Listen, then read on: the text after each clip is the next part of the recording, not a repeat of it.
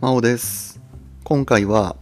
思想家たちが次々に登場し乱世を生き抜く知恵を伝授というタイトルでお届けしていきます。えー、現在ですね、えー、中国史を扱っていまして、で時代的にはあ唐が、えーまあ、衰退していっているっていうね、えー、そういったあ時代まで来ていますけれども、ちょっと時代を遡りまして、えー、春秋戦国時代まで一旦ちょっと今回だけ、えー、遡ら、遡らせて、えー、いただきます。えー、っていうのもですね、えーと、その春秋戦国時代のお話の時に、えー、諸子百家という存在が出てきまして、まあ、簡単には説明させていただいたんですが、もうちょっと具体的にお話をする機会があってもいいのかなと思いまして、えー、なので今回はですね、えー、諸子百家についてのお話になっています。はい、ですので、えー、よろしくお願いいたします。はい、えー、先ほども申し上げたようにですね、えー、時は春秋戦国時代ですね、えー、この時代については、えー、以前の放送でね、えー、お話しさせていた、させていただきましたが、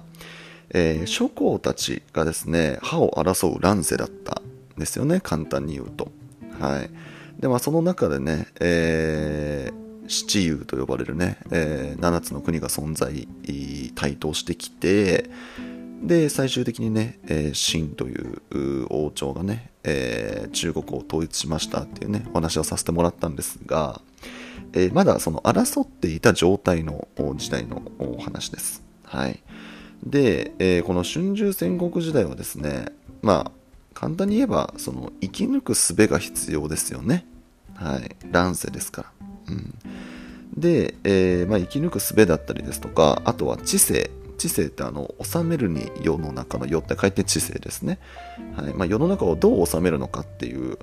まあ、そういったそのさまざまな知恵が求められていたっていうことなんですよね。はい。で、えー、この諸侯たちの要求ですねに応える形で現れたのがあ諸子百家と呼ばれる人たちでしたよということなんですね。はい。で、そうですね、今諸侯という言葉が出てきたので、ちょっとこちらについても簡単にお話ししますと、えー、イメージで言うとですね、王様のいっこ下のランクだと思ってください。はい。あのー、この時代って何て言うんですかね、その王って呼ばれる存在が、まあ、ほぼいないって言ったらあれですけど、何て言うんですかね、その王様の座をかけて、えー、争っているというような状態ですので、まあ、王様のいっこ下のランクの諸侯がいっぱいいたということですよね。はい、っていうのと、あとあのー諸子百家ね、えー、出てきましたけど、えー、この諸子百家についてはうーん、まあ、専門家であり評論家と思ってもらえばいいかなと思います。そう思って聞いていただけるとすんなり理解がしやすいかなと思います。はい、で、えー、この諸子百家ですね、遊説家となってで、えー、各地を渡り歩いていくんですよね。遊説家ってあの遊ぶに、えー、説明の説でね、遊説家ですね。はい、だから各地をこう渡り歩きながらこう自説を解いていくみたいな、そういったイメージですよね。はい、で、えー、その中からですね、諸侯はお気に入りを見出してですね、えー、この諸子百家を客人としてもてなすんですね。はい、まあ、なんかその君の考えは素晴らしいねと、ぜひ、えー、うちの領土というか領地でもその考えを、えー、披露してほしいというか、まあ、そういった形でもてなしてですね、自国の政策に取り入れていったんですよね。はい、で、えーまあ、そういった諸侯がね、えー、出てくるんですが、えー、結果としてですね、えーまあ、その諸侯たちの、まあ、師匠的な存在としてですね、えー、数百人を従えるほど熱くもたなもてなされる、えー、諸子百家も現れたんですよね。はい、まあ、だからその最初はね、まあ、フラフラしていたっていうとあれですけど、まあ、その専門家がこうね、評論家みたいな形でこうとぼとぼ歩いてるわけですよね。で、まあ、その近くにいる人たちにね、その自説を解いていくと、はい、でそれがこういつしかね、えー、諸侯に重用されるようになって、で信頼もね厚くされるようになっていって、えー、ゆくゆくはね数百人を従えるというか、まあ、そういったような、えー、形になっていきました。はい。で、まあ、例えばどういう人物がいたかっていうと、孟子なんかはあのー、この諸子百家にね、えー、分類されるというか、はい、ですよね。孟子ってね、あの性善説を説いた人物として有名ですよね。はい。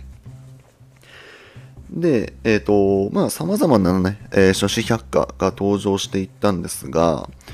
えー、まあ主な諸子百家としてはですね、えー、儒家ですね。ご存知ですよね、儒家ですね。儒家はですね、仁を最高の徳目とする教えでした。はい。で、えっと、まあ、国の統治にはですね、えー、法律じゃないんだよと、はい。思いやりによって統治をすることが大事ですというふうに説いたのが、この儒家ですね。はい。で、あの家族や目上の人を敬いましょうと、まあ、そういったようなこう教えもね、この儒家の教えの一つというふうになっております。はい。というような形で、ちょっとここからね、あのー、それぞれの、あのー、主なね、えー、思想についてちょっと説明をしていこうと思うんですが、まあ、儒家はそのような形でした。で、あのー、ここからはですね、えー、まあいろいろ出てくるんですが、えー、儒家を批判する形で、えー、いろんなね、えー、思想が登場していくことになります。はい。えー、まず一つがですね、道家ですね。道に家と書いて道家です。はい。道に、えー、万物の根源を求めるということなんですが、ちょっとよくわからないですね。はい。まあ、道って書くわけですよ。はい、中国だとタオって確かね読むものだったと思います。そんな記憶があります。はい、でこの道っていうのは何かっていうと、万物の真理なんだそうですね。はい。でこの万物の真理である道に従ってですね、えー、欲望を滅すること、これが大事ですよというふうに説いたのがこの道家です。はい。もっともっと詳しく説明しようと思うとね、えー、時間がかかってしまいますので、ちょっとあの一言これであの終わらせていただくんですが、はい、ちょっと難しいですね。万物の真理ってなんだっていうねところですよね。はい。えー、次がですね、墨家ですね。あの炭に家と書いて墨家です。炭ってあの墨汁の汁ですよね。ん？墨汁の墨か。すみません。はい。えー、この牧歌はですね、えー、兼愛こそが大切とするというような教えになっております。はい、兼愛ってね、あの兼ねるっていう字に愛と書いて兼愛です。はい、でこの兼愛ってどういう意味かっていうと、えー、家族のみではなく全員を平等に愛しましょうというような教えでして、あの先ほどね儒家のところで、えー、話しましたけど、儒家は家族だったり目上の人を敬いましょうっていう教えなんですよね。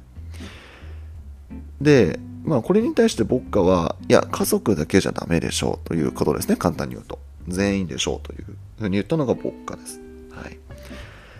であとはですね法家ですね。先ほどの儒家とは逆でですね、えー、法によって統治すべきだというふうにした教え、これが法家ですね。あとは兵家ですね。兵法だったり戦略を説いたということで、まあ春秋戦国時代らしいなというようなお話です。はい、であとはですね、えー、ちょっとお名前だけのご紹介になりますけれども、陰陽家ですとか重王家、名家、えー、造家、農家ですとか、まあ、とにかくここではねお話できないぐらいたくさんの思想がありまして、えー、それだけね諸子百家もたくさんいたんだよというようなことでした。でいずれもですね、えー、春秋戦国時代に誕生した、えー、思想でして、えー、各派閥がね論戦を繰り広げましたよというようなお話だったんですが、えー、これらのほとんどがですね、えーまあ、春秋戦国時代があ秦のね中国統一によって、えー、終了するわけなんですけれども、この秦の時代の焚書坑儒っていうのがありましたよね。はい、あの特定の思想以外のを持っている人は全員生き埋めっていうねありましたよね。あとはあのーその特定の思想じゃない思想が書いてある書物に関しては全て燃やすというその本当に極端なあの政策がありましたよね。はい、あの焚書坑儒によってですね、まあ、ほぼ燃やされてしまったわけなんですよ。はい、でほとんどのこの思想っていうものがこれによって衰退していってしまうんですが、えー、この今言ったね特定の思想えー、秦によってね、えー、徴用されたこの特定の思想っていうのがあ先ほどちらっと出てきました法家だったんですよね。法によって統治すべきだという教えです。はい、これのみが採用されたため、えー、この法家だけはね隆盛を極めましたよということですね。はい、で、えーまあ、秦がすぐに滅んでしまうっていうのはね以前の放送でもお話ししましたけど、その後ですね、えー、漢という王朝ができますよね。でこの漢以降はですね歴代王朝が儒家の教えを採用していくことになります。はい、目上の人を敬いましょうですとか家族を敬いましょうですとか、まあ、そういったお考えでしたけれども、えー、この儒家の教えを採用したことでですね、えー、この儒家は近代まで中国の代表的な教えとして、えー、広まっていくことになります。はい、なのであの江戸時代もね、えー、日本にこの儒教儒家っていうのが入ってきましてすごくね国内に広まっていったっていうのがありましたけど、こういったねもともとをたどるとこういう経緯がありますよというようなことです。はい、で、えー、あとはですね同化ですね。えー、同化もですね人々の間には根強く広まっていきまして、こちらはその国の公式の思想というわけではなかったんですが、えー、民間信仰と結びついてですね、えー、道教として、えー、庶民の暮らしに現代も浸透していっているそうです。はい、あんまり聞かないですけどね、日本ではあんまり聞かないですけど中国だとね主流なんですかね、どうなんですかね。はい、で、えー、一応日本にも伝わっていたそうで、えー、よんからごせいきにかけてですね、えー、まあこの儒家も、えー、道家もですね、えー、日本に伝わったというふうに言われています。はい、ということで、えー、いかがだったでしょうか。えー、次回はですね、えー、野蛮な周辺国は中国と君臣関係を結び中華の一員へというタイトルで、えー、お届けをしていきます。えー、次回のこちらもですね、えー、ちょっと時代が遡るというか、えー、そういった内容にはなるんですが、えー、今後ね中国史を扱っていく中で、えー、絶対にねちょっと細かいところをお話ししておきたいえー、作法体制ですね、こちらについての内容になっていますので、えー、ちょっと時代は前後するんですが、えー、お話ししていこうと思っています。はい、えー、このチャンネルでは、えー、元高校教師が気軽に楽しく学校の勉強に触れてほしいという思いで喋っておりますので、えー、次回の放送もぜひ聞きに来てください。